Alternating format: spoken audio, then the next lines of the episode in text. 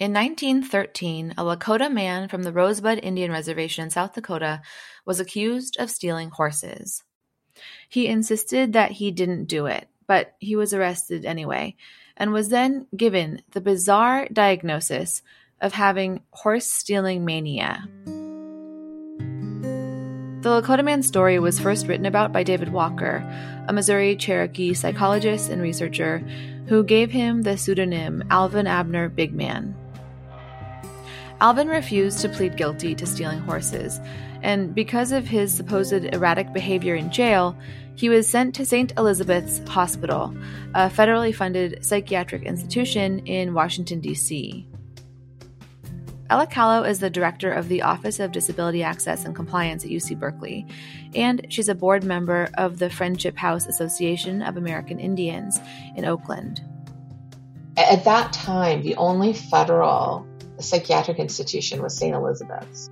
And so if they did have someone who was determined to have um, a psychiatric disability or psychiatric involvement that was Native American, because Native people were under the jurisdiction of the federal government, they would be sent to St. to St. Elizabeth's.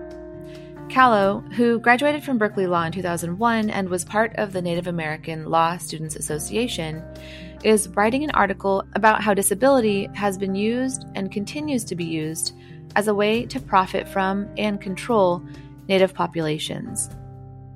My family comes out of Indian country, and you know, for us is is always kind of like you know, it's always a money grab.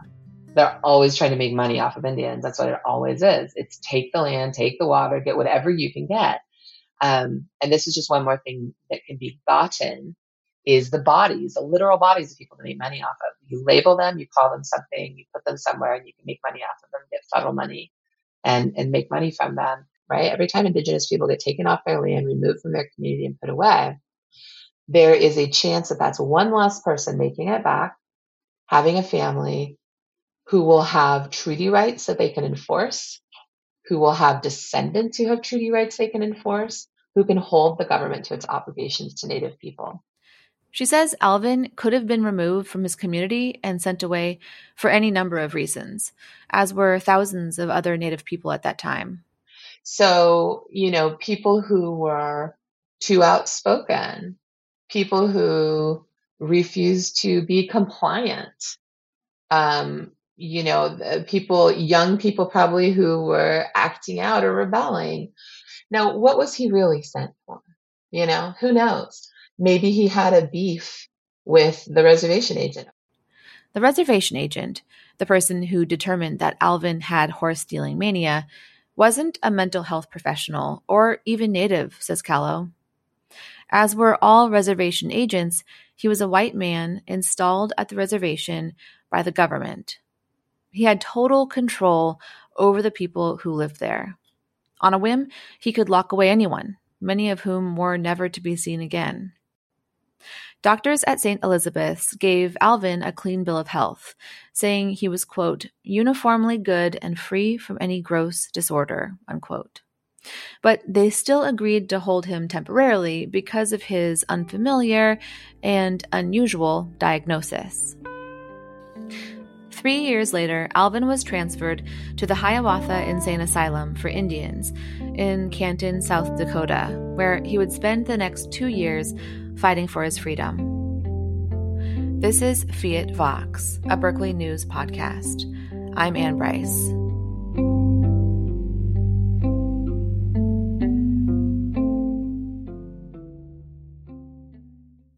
The Hiawatha Insane Asylum for Indians opened for business in 1903.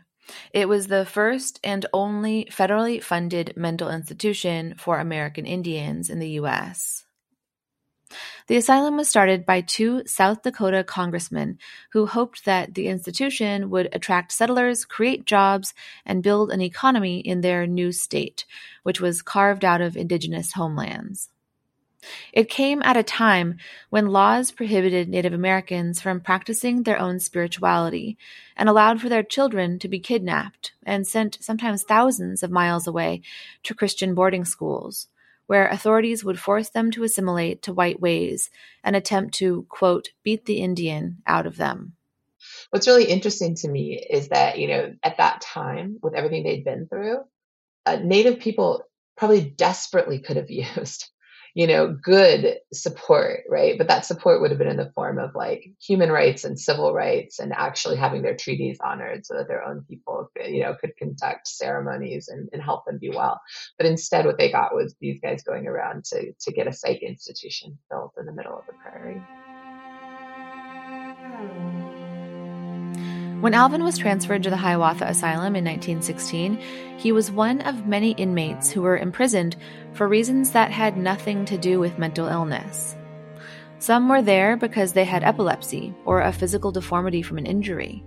Others were there for having a disagreement with a schoolmate or a spouse, or because they refused to give up their way of life. Many were under the age of 30, and several were children. Callow says that by labeling these Native people as disabled, the government justified that they shouldn't be allowed to pass their genes to a next generation. This was the eugenics era. So, um, what happened was that people with disabilities, more and more, were swept away and out of the world and into institutions and um, disappeared and disappeared from the human family by preventing them from having children. And in the same way, it's very parallel to what they were doing to Indians, where they're going, you know, we are going to end these people as people. You know, they will they will be Indians perhaps racially, but we are going to create white people out of these children, and they will die as Indians.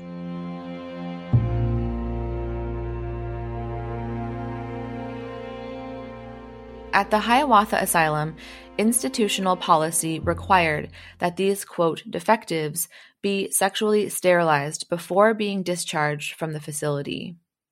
But the superintendent, psychiatrist Harry Hummer, didn't know how to perform the procedure, so instead, inmates were often held there until they died, usually of untreated disease or severe abuse and neglect.